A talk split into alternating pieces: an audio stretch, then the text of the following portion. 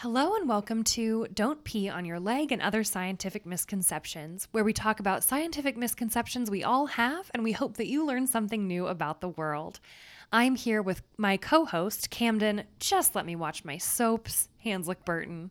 And joining me is my co host, Margaret Daily Double Hanslick Burton. Welcome, Welcome to the, show.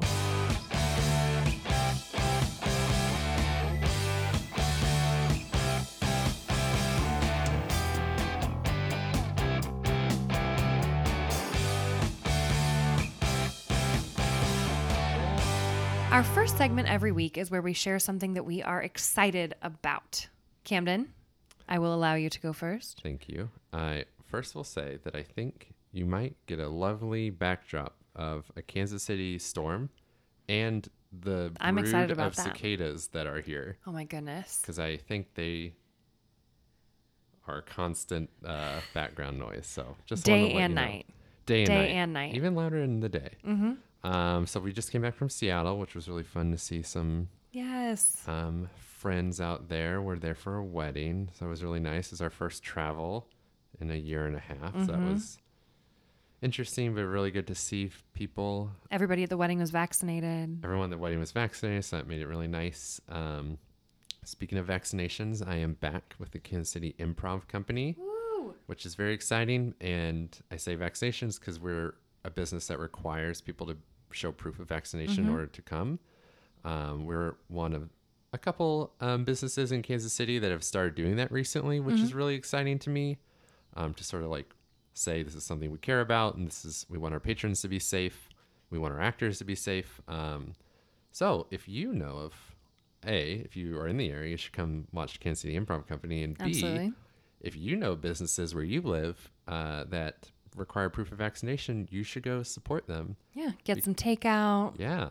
Whatever you, or Whatever go inside, yeah. whatever you feel comfortable Yeah. doing in your area, but Support them. um, support them. Because uh, there are a lot of people who feel like it is their job to leave um, less than savory comments for those businesses. Um, For businesses, I don't even know if they'd ever go. to. Exactly. Exactly. Wild. So I am grateful for Kansas City Improv Company uh, requiring those vaccinations. Yeah. Margaret, what are you excited about? Well, um, you may have noticed that we have not put out a show in a little bit here. Oh. I thought I hit submit on this. Oh, I must have saved it, saved it as a draft. what the The whole episode. the whole episode? Uh huh. Um, no, I got a new job. I'm so excited for it. I am an educator at an animal shelter. And I've worked there for a little bit now. It's a full time job, and I really love everything about it. My coworkers are wonderful, and the dogs. the of course the animals are incredible as well but with that new job um, since we now both have full-time jobs Cameron has you know a myriad of jobs it has become a little bit more difficult to put these episodes out Yeah, it's almost like when you work a full time job, as people know, and then come home, and it's hard It's already hard to to get that motivation Take care of to- the yeah. house and the our dog and stuff. But yeah, yeah. then it's a little bit do a little bit challenging a little bit challenging. So are there going to be any changes camden? Yeah, so um, both Margaret and I work in industries that revolve around school. And so, at least for this school year, uh, we won't be putting out podcasts every week um, like we have been doing in the summer. Um, we'll be going back to our two week schedule where um, every two weeks you will either get a Gotta Classify 'em All or a episode of Don't Pee on Your Leg, which is what you're listening to today. Yep. And we really appreciate your support um, and your understanding for our schedules because there is a lot going on getting settled into my new job and the school year starting for Camden. So we really appreciate your support. And we're just going to, you know, take a little bit of a more relaxed pace. If you get hanger, hankering, hankering, if you get hankering for some more episodes, we have a lot in the back catalog. So feel free to peruse Yeah. those. And you know, if you start a massive coalition of people who want to become Patreon supporters and try to convince their mind that way, I you are welcome You're to welcome go to. for it. You're welcome to. So let's get on to our segment called What is That Sound? Camden theme song. That was the cicadas playing the, theme, the theme song. Great job. I sure do hope they can hear them in the microphone. Wow, Otherwise, it'll just be be silence. rough. Um, so, in What's That Sound, we keep with the spirit of the show, meaning that one of us finds a sound from nature, from science in some capacity that the other person doesn't know about. So, I have found a sound this week that I don't think Camden knows. I'm going to play it right now and have Camden see if he can guess what it is. All right, you ready, Camden?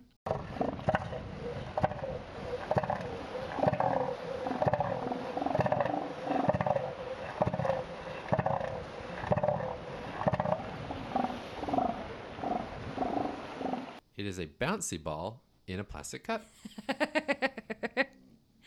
um, What do you hear that makes you say that? The bouncing ball in the plastic cup. Great. Do you want to Um, have another listen or another? I guess it's an guess? animal because they always tend to be animals. Mm-hmm. um, if it's not a bouncy ball in a plastic cup, it definitely is like guttural or Yes. like it sounds like something hitting the deepest part of someone something's throat. Yeah, it's uh So it's got to be a call, right? Like it's it's it is it's a call. vocalization. I'll tell you that much. Okay. Do you have any more specifics or do you want to hear it again? No, Okay, you'd prefer not to at this time? I prefer not to give you my exact right guess. Okay. Let's listen to it one more time.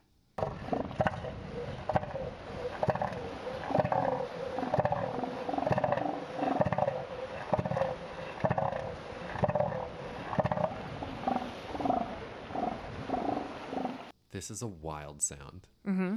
Yes. Do I know this animal? Yes, you do. Oh, it's satchel then. No. Um Um, I don't. Yeah, it. I'm gonna guess it's something big. Like, yes, definitely. It just feels like it couldn't be that low. Like I don't think like a. It's not a, hummingbird. chinchilla Is making no. this sound. No. Can you imagine? I know I don't want to. gosh. Or a hummingbird. um, I'm gonna guess like a. I don't like hippos sound like this. It feels biggish though. Mm-hmm. But you not have 5 seconds. okay. But not Four, not a mammal. three, I'm gonna say a big Two. non-mammal. one. Why a non-mammal? I don't know. I feel like I know all the sounds of mammals. Sounding, Okay, pretty bold. Sounds bold. Pretty I just bold. feel like there's only cats and bears and humans. Wow. You heard it here first. This is the one of many calls of a male elephant seal. Ah, it was a mammal.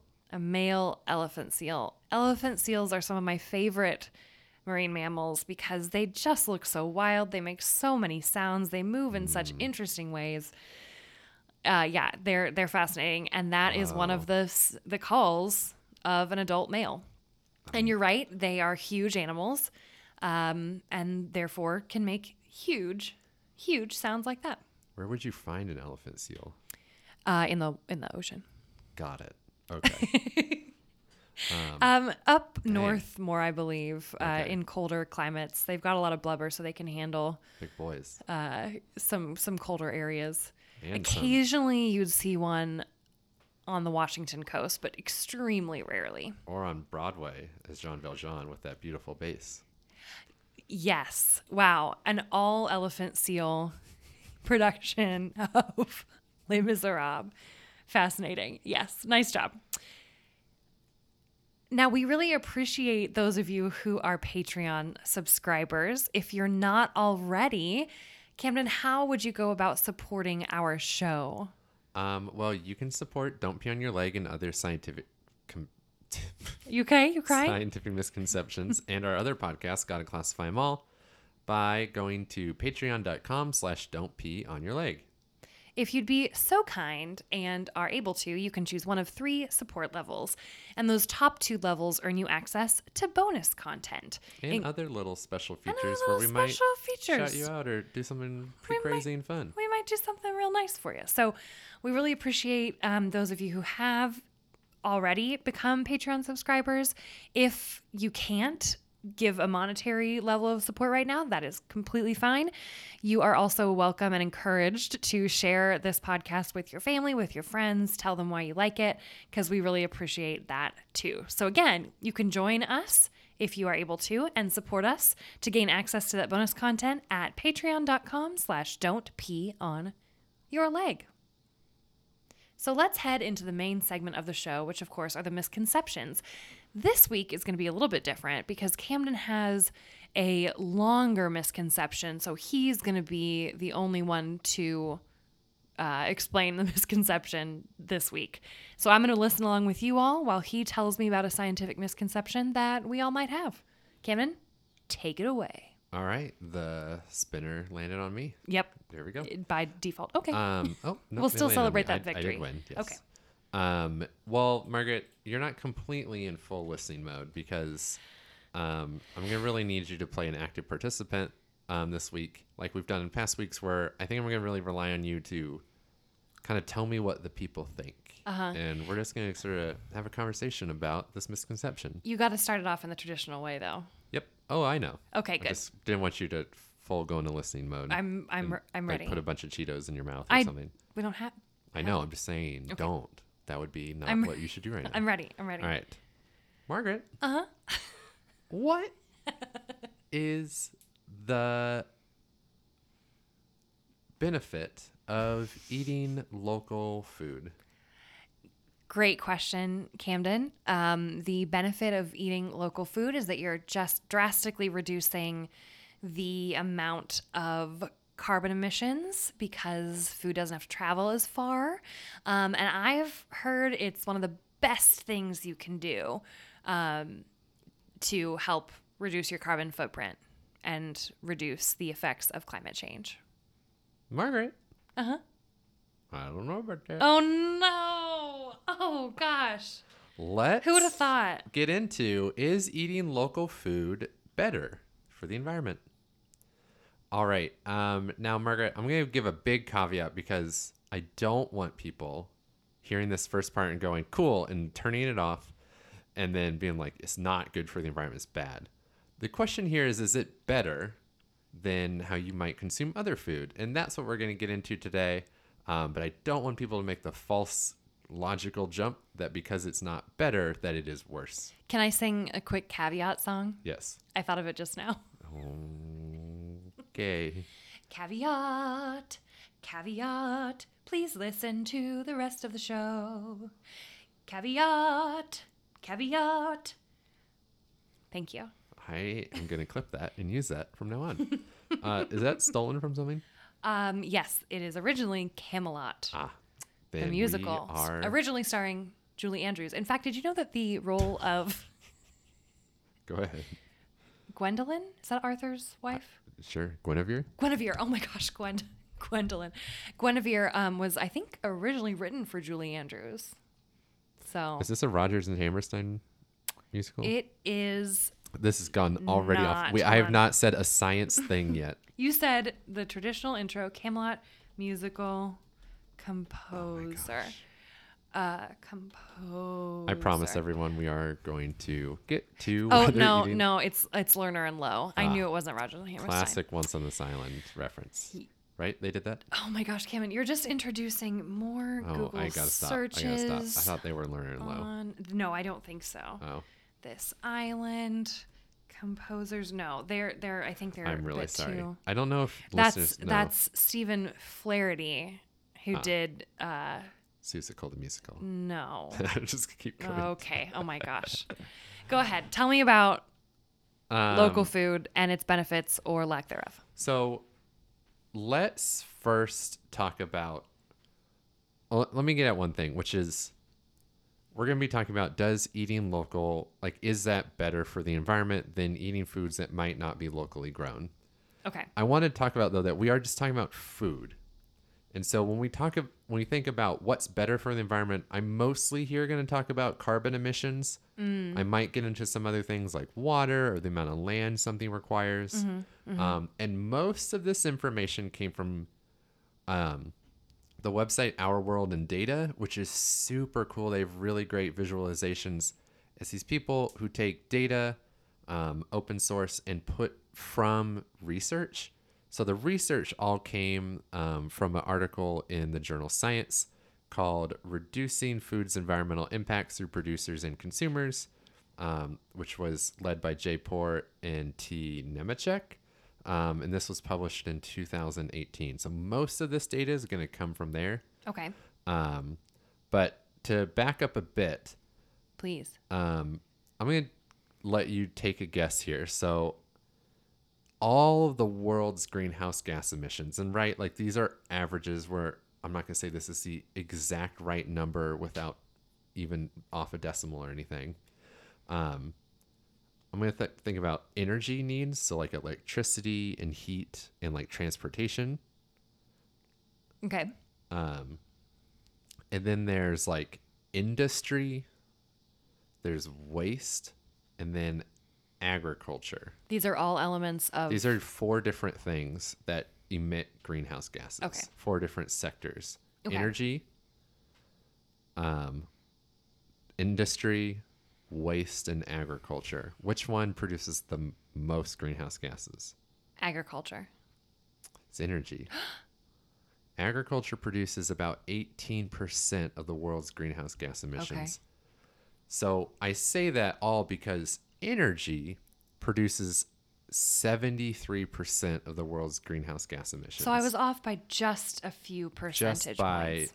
yeah, only multiply agriculture by like three or four. Okay. Um, now, when we think about the like just transportation by itself, like I, I everyone I guess can guess what things are transportation. That's sixteen point two percent, so pretty close to food if you were comparing all the greenhouse gas emissions that are produced by transportation and those that are produced by food and forestry, things like that. Those are pretty close, around eighteen percent. Um, I just wanted to give people like a scale of what we're talking about. Like even when we talk about food, and there are definitely things you can do to be more environmentally conscious. There are clearly other things that still produce greenhouse gases. Okay. Yeah. Um, so I just want to like, like powering the world's industries requires way more greenhouse or produces way more greenhouse gases than the entire food industry. So just to get like a scale of what we're talking about. Okay. Thank you. Um, I won't go into all of the little percentages and all that stuff, but just wanted to like kind of call that out. Um, so Margaret, what were you saying earlier about eating local and being better for the planet? Like, talk us through a bit of why that might be. my apparently misconception is that eating local is one of the best things you can do, maybe food wise, for the planet. Yep. So one thing to think about in that, and this is this was like the big like um sort of like aha moment for me in this is that Like a laugh or a like realization. yeah uh, oh a ha ha ha ha ha ha moment. That's a ha ha moment is different than a aha moment. Just good clarification. Thank you. Um, okay, think of like you go to the store and you think of something like locally, like what might be locally grown for us here in Kansas. Um, corn. Corn. Okay, corn can be locally grown, and when we're thinking about why it would be better, why would we think, oh, it's better to have corn in Kansas than to get corn from, let's say, like Australia? I don't know where else they grow corn. Not here. Sure. I think it would be because there's a shorter distance to travel mm-hmm. between, say, a farm near Manhattan, Kansas, and and the process it would take to get here than there would be, say, if you spent all that energy and all those emissions to get that corn from New, New York, Okay. for example. It, yes, that logically makes sense. And so the reason I started off with the percentages is that the food industry produces about 18% of the world's greenhouse gas emissions. Transportation on its own is about 16%. And then I was saying like industry requirements and things like that are take up the rest of that 73%. percent mm-hmm. I go into all of that because transportation ends up not being as big a chunk of the greenhouse gases that are emitted um, just because there are things that were there are parts of this process chain of the supply chain of like getting a food that you eat that produces a lot more. So let me give an example. What what do you think produces the most greenhouse gases of the food that you could eat? Anything refrigerated. Yes. So anything that requires refrigeration, you're right. Refrigeration is a huge energy requirement. According to the drawdown, it's the number one issue, Yeah. right? Drawdown's a great reference. And so that's a good thing that I was going to get to. Um, and so another sorry. point, no, I'm so sorry. I'll, I'll just share it now. Please. So anything that is highly perishable, Mm-hmm. like asparagus, green beans, berries. I mean, we can all think of like if Ooh, it's going to berries, berries, you just look at them and they they're done. those typically have really high energy demands because of the speed and the refrigeration requirements to make sure they don't perish. Whereas, and I'm to, what is something that you know, Margaret, that doesn't really perish in your pantry or Honey. honey is one? Honey is not produced on such a scale that I have you- numbers on that. Are you okay? I, you're not No, going for a specific thing, just not honey. Think about a, A potato. common thing. A potato, thank you. You're welcome. Honey is common, but not common enough for the study. Potatoes. Potatoes for every. I'm to try to do this. Oh boy, I'm to say, Kevin's looking at graphs. yeah, I'm looking He's- at a lot of numbers. he's doing some mental math. Here. Okay. He's scrolling. He's looking. So per every kilogram of potato, and a kilogram is uh, over is a couple pounds. Like uh, kilogram to pound. we're doing a lot of googling. Two pounds. I was right. I just Okay. want to make for sure. For every two pounds of potatoes. For every two pounds of potatoes, it requires, it produces a th- over, well, 0.3 kilograms. I'm trying to convert these numbers for it's people. fine. It's fine. For every kilogram of potato produced, 0.3 kilograms of greenhouse gas emissions are produced. Okay. Okay. So Is that good or bad? that is good. It produces less greenhouse gases than it does weigh, Okay. Oh, which is like a general like I just wanted hold- to know what the standard was. hold was. a potato I do. You, less than a third of it of its weight pro- was producing or there's less than a third of its weight of greenhouse gases that were put into the atmosphere great. Great. being technically correct is sometimes the most boring version of correctness um, because as you were talking about they don't require um, a ton of water they Nope. don't require a ton of energy to be put into them they don't need to be refrigerated um, so therefore you can use less intensive means to get them moving around the world Yep. And farmland right? So mm-hmm. it requires a ton of energy to keep farmland up and running. Arable. poti- arable. All think about all the machines have to go into that and all those machines require gas or oil and like all the upkeep that all of those things require and all mm-hmm. the manufacturing that goes into making those. Potatoes don't take up all of that much of that. No, not compared to other foods. I'm sure. not compared to other foods. So potatoes are a great example uh, they have a very very in fact they are the second smallest of the study they did the second smallest carbon footprint oh, great. there is one that is an actual negative carbon footprint. Celery. Negative calories. Negative Are, carbon. are we ready to do this? Oh, I Are- don't know. We can go into it. Do Okay. you want to talk yeah, about I'm ready. what is negative? What's the negative one? Oh, it must be. It must be a plant that really does a good job absorbing Very good, Margaret. CO2. Very good. Thank you. Are you proud? Yes. Um, is it a sweet potato? Or is It's that in the potato. potato. category? Okay. Still in potato. um, I would not give me a have, hint. I would not have thought this because I think they get a reputation Soybean. for it's not soy. Mm. I think these get a reputation for potentially hello. Sorry. of uh, requiring a lot of water. Earlman's. Yeah, ground nuts. So, or just nuts in general. Okay.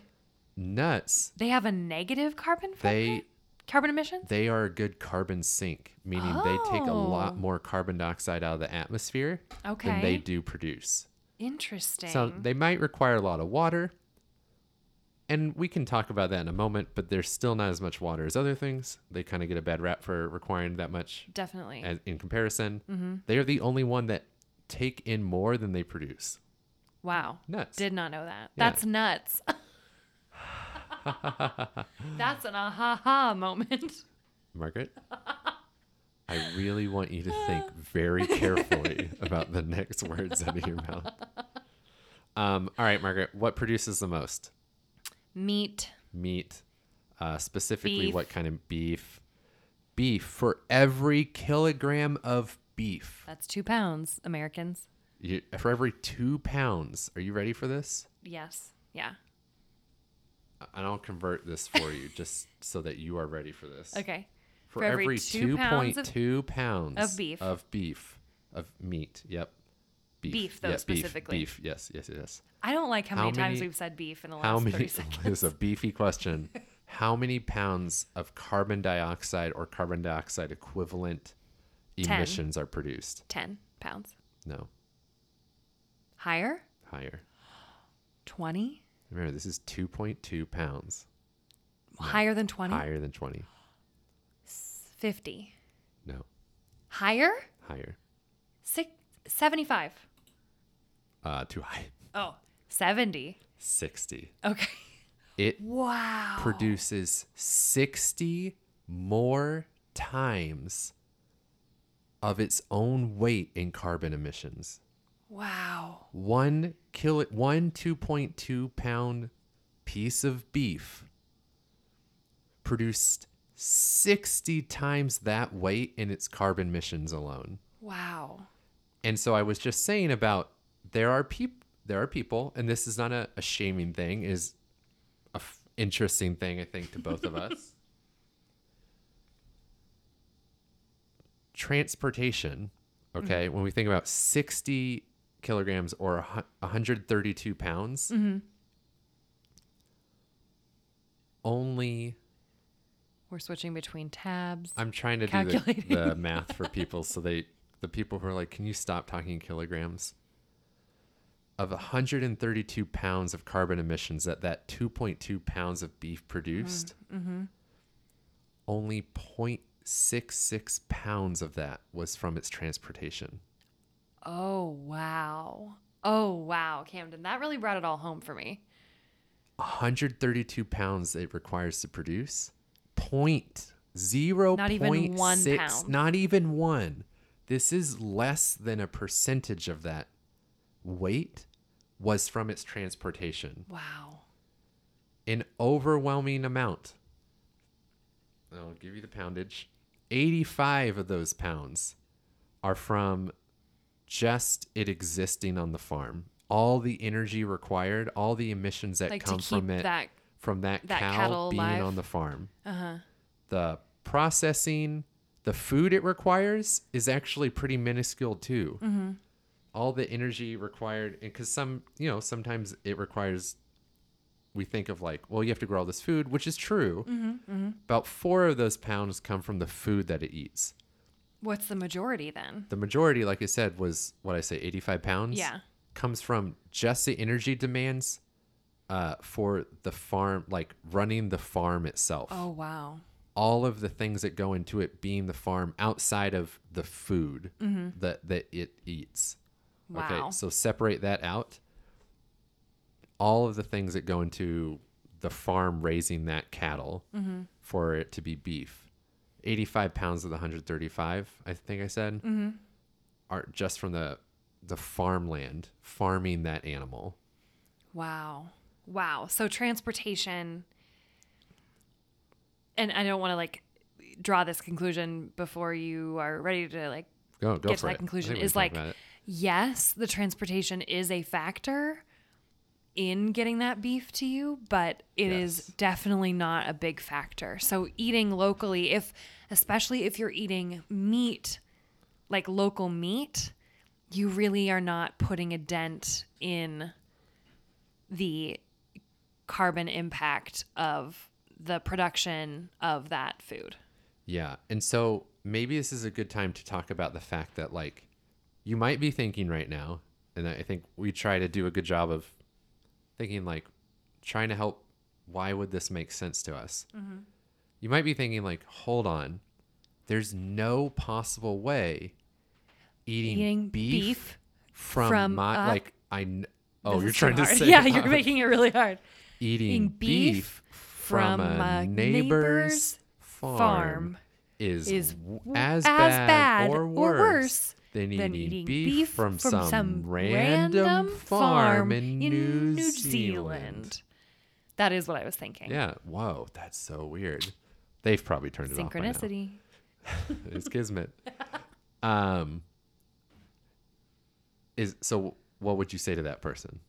I would say I can understand how that would seem logical because it is from such a local source, but no matter where that beef comes from, it still takes up a huge amount of resources and the energy needed to make that beef is a much higher percentage no matter whether it's from your neighbor's farm or a farm in New Zealand. Because most of the emissions that come from you getting that beef Mm-hmm. were not from it getting to you. Exactly. Yeah. Exactly. I, yeah, like is a big part here is like where the wherever that farm exists, most of the emissions aren't just farming for that animal or farming that animal. Mm-hmm. Most of the emissions, 0.66 on average, of the 135 pounds of emissions, what 2.2 pounds of beef produce came from its transportation. So yes, you could say, well, I cut that number down. But it was such a small number to begin with. You cut less than a percentage of its emissions down, which is I don't. It's not a hollow. You did do something, but I Mm-hmm. don't know if people think they've.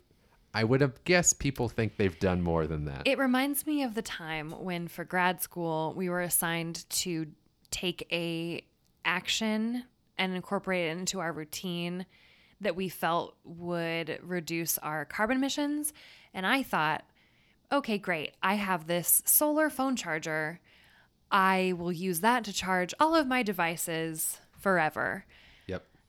And then I did the calculations and found out that luckily, phone chargers have become so efficient, even if you leave them plugged into the wall all day, that the amount of energy I was conserving by charging my phone with a solar charger was so minuscule that it was not worth me struggling with the solar charger. It it was so tiny.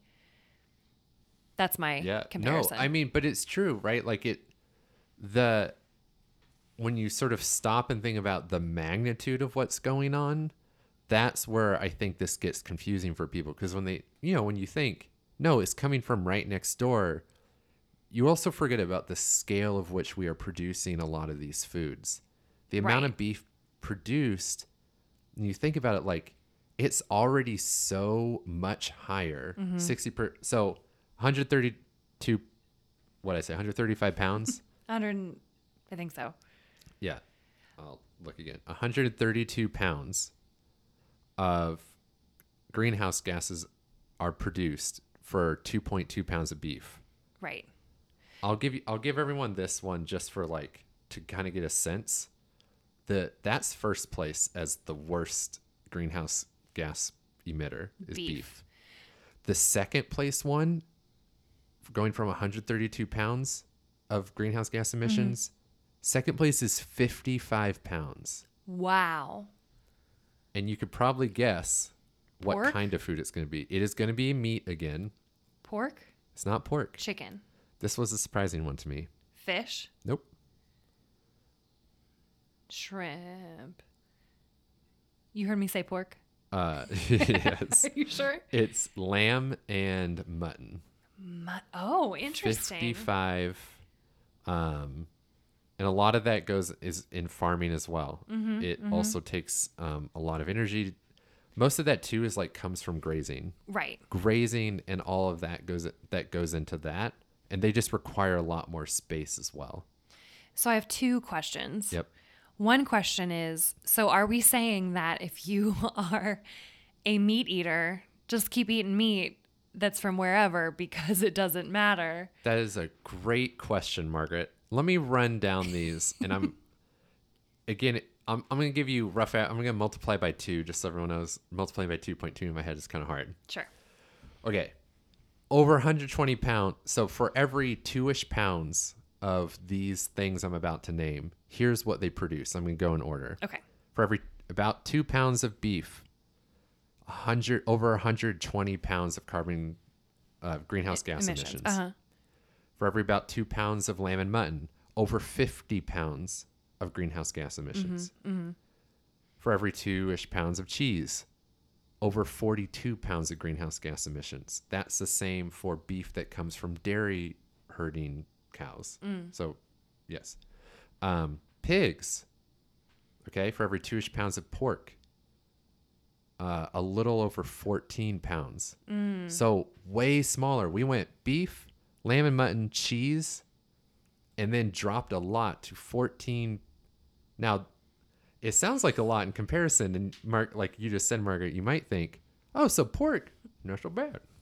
Still pretty bad. Two pounds of pork produce 14 pounds of greenhouse gas emissions. It just doesn't sound as bad when you talked about the animal that produced 60 times that amount. Camden, I'm worried that we're going to get a little preachy here. And by worried, I mean very excited. So, pork, we're still in the world of eating meat. Uh, cheese, Or though, dairy. I guess, yeah, or dairy. So, vegetarians, we're Listen at up. cheese.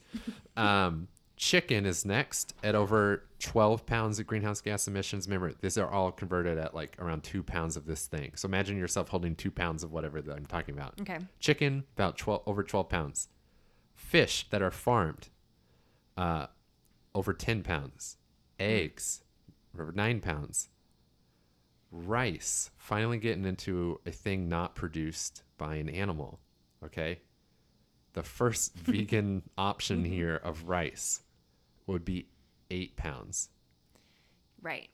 So the first vegan option, for every two pounds of rice, it does produce eight pounds, and almost all of that comes from the cultivation and farming of rice. Uh, rice paddies require a lot of energy, not more than all the things I said above it: beef, lamb, mutton, cheese, pork, chicken, farm fish, eggs. Okay, all of Right. those produce way more. Mm-hmm. Um, then rice, then milk. So and then everything after that is a fruit or vegetable. Okay. Okay. So, So only milk requires less energy than rice, and after that, all of the lowest lowest carbon greenhouse gas emitting food items are vegan are vegan options and not animal products. It at all. goes so everything here is at 1.4 times 2 is about 2 it's almost 1 to 1 here. Mm-hmm, Okay? Wheat, tomatoes, corn, bananas, peas, potatoes, nuts. So, it sounds to me like if you want to really reduce the amount of carbon emissions that your diet causes, it would behoove you, behoove you, to eliminate animal products from your diet. Yes. And so that's sort of like a salient point to take away here is you might think, well, I know where this beef comes from. It comes from this pasture raised, small farm, what have you, locally grown cattle. I know where it all came from. That will produce less greenhouse gas emissions than one imported from some like internationally. However, it is still producing most likely 50 40 to 60 even being really conservative 40 to 60 times more greenhouse gas emissions mm-hmm. than having like a soy based or vegan alternative meat product Now, can and I those oh sorry go No, ahead no, no. I was just going to say, I will interject as someone who very much enjoys my local farmers market.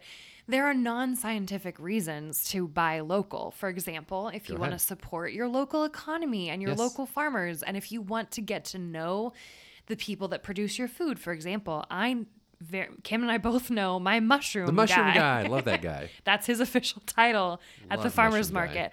And I I like that relationship because he can tell me, you know, what is best that he has and I know that I'm giving money to a man who lives down the road from me almost. So there are definitely definitely reasons to buy local, But if you are looking to make an environmental impact, you can buy local things that aren't meat. That would probably be the best in terms of carbon emissions. Does that sound right, Camden? Yes. That no, that's a great way to no, sorry. That's a great way to put it. Um I was just looking at w- one other piece of data and I got thrown off by it. But I, the point here is that not like Margaret just said, eating local is fine. But to then say to make the jump, the logic a false logical jump of if I eat local meat, I am doing something good for the planet is hardly true. You it is most barely true, which is not the kind of true you want to be Most doing. barely true. if you think, you know, if you earned $135 and you thought it was frugal to somehow earn an extra 50 cents or like you somehow managed to get an extra 50 cents, if that's you as a person and you're like, good for me for getting $135 and 50 cents, then maybe you will feel good I don't know. I feel like every little bit beef. counts sometimes. then that's the person who might feel good about this. But it is just important to know that eating local really misses a huge chunk and sometimes can be really kind of Deceiving deceiving in terms And- of marketing, for sure. and sure. for people who and I don't I don't say that people who eat local were trying to make themselves feel better. Right. It's No. everywhere. The WHO, the, the World Health Organization puts it as a way to su- you know sustain the environment. And it does produce less greenhouse gas emissions, but the magnitude by which it does that can like you said be deceiving. Right. Well, thank you, Camden. I really appreciate that because that is definitely a misconception that I had for sure. Um, I'm still going to shop local because I want to avoid buying from large companies like Schmamachan. Um, but I appreciate knowing that consuming local foods is not the most significant way to reduce my carbon emissions. Yeah. If you're already eating vegan, Good for go you. for it. Good. Good for Yeah, you. good for you. Uh, there are some. The last two things I was going to say is there are two vegan things that, or three-ish vegan things that might be worth noting is that chocolate and coffee are actually huge producers of um, greenhouse gas emissions. They are Mm. That's a less. good point. They are less than meat. They are more than pork and chicken, but they are less than beef, lamb, mutton, cheese. Um, but I think that's just a good one to know is like um, coffee and chocolate is a big one, and so is palm oil. Mm, so um, those are other ones. I just want to make sure I didn't completely paint the wrong kind of picture. Right. But um, yeah, Thanks, Camden. Um, well, before we end each episode, we always share something interesting that we've consumed this week. So, read, listened to, watched, etc. Because I didn't present a misconception, I'm going to declare that I get to go first. I have just been watching a lot of RuPaul's Drag Race, both full episodes and also like recaps on YouTube. It's just it's just escapism and I love seeing all the looks and all the challenges and yeah, I just it's a nice way to like you know, relax when I'm getting used to the new job and the new schedule. So I love it. what season are you in right now?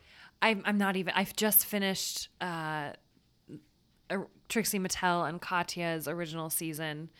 Uh, but I, I I finished that now. I, I blazed through that one. So, Oop, oops. well, not oops, but well, not oops. It was purposeful. Kim, and what are you consuming? um, this one's like a tip. Um, Satchel's awake. Uh, yes, she is. I guess it's the thing I've consumed, but I've gotten enough positive feedback from some of my coworkers that I thought I would share it with you all. There is a Chrome extension. If you're not using Google Chrome, I guess you don't have to listen to this, but also, what are you using? Um, called Tab Snooze. Margaret, have you heard of Tab Snooze? Yes, I think you installed it on my computer. Yes, I probably did. Um, tab snooze is probably what you think. You have a tab and you say, you look at this and you're like, oh, this is an interesting article, but I don't have time to read it right now. I'll have time later tomorrow because maybe I'm to get off work early tomorrow. Or tomorrow night is like my night where I don't have anything going on. I can read it then. You click the tab snooze button and it will pop back up. It'll go away and it'll pop back up at the time you tell it. Oh, I did not know it had that capability. It's also super helpful for when you're like, you know, there's some of these things you're like, I just can't look at this. I have too many tabs open. I need all these tabs, but not right now. well, and don't they slow down your computer if you have a lot of yes, tabs a lot of tabs. If your computer's running really slow and you have a lot of tabs open, you should close those tabs. But if you're like, Camden, no, I need all those tabs. My response to you, Satchel's playing the piano, would be, why don't you snooze some of those for later? Or another fun thing is you can make it come up every week. So what I've been doing, because I hate myself, I guess, is every week I have it. Um, snoo- I snooze the vaccination rate in our county, and it comes up Oh every my Friday because I like. Well, I, I used to like seeing the number go up, and now it doesn't go up as much as it used to. Happy Friday. Happy Here's Friday, the everyone. State of our area. um, but Tab Snooze, check it out. Well, thank you. Um, great advice. I didn't know it would bring the tabs back up. Um, and thank you all so much for being our listeners. If you liked this episode or any of our other episodes, please rate us and leave us a quick review on the podcast app of your choice. As we mentioned earlier, written reviews are really helpful. They help new listeners decide if they want to give us a try. So please leave a quick positive review. It takes like three seconds. We also have a bookshop site. You can find all of the books we've ever recommended on the podcast in one place, and it supports independent bookstores. And I, I know, Sa- Satchel, I have to translate I'm going to let you finish it out, Kim, and go ahead. Uh, because the percentage of those sales will help them and it will help us a little bit. So go to bookshop.com or .org slash shop slash don't pee on your leg, and you can support us and local bookstores. You can also find us on social media pages on Instagram at Don't Pee on Your Leg, Facebook.com at slash at Facebook.com slash Don't Pee on Your Leg. And Twitter at don't pee on your leg. That's Ju- just the letter P. Just the letter P. That's just the letter P. Don't Pee on Your Leg and Other Scientific Misconceptions is a podcast produced by Two Birds, One Scone. Articles, blog posts, and more about what you can do every day to conserve our environment can be found at twobirdsOneScone.org. If you have scientific misconceptions, oh nope, I'm going to tell you about our original music. It's by Camillo. if you have scientific misconceptions that you'd like explained or you want to provide feedback to us, Satchel's providing feedback to us right Man, now. we're rusty. I It's think that we, she's bored. we just got to go to don't pee on your leg at gmail.com. Have, a, great, week. Bye,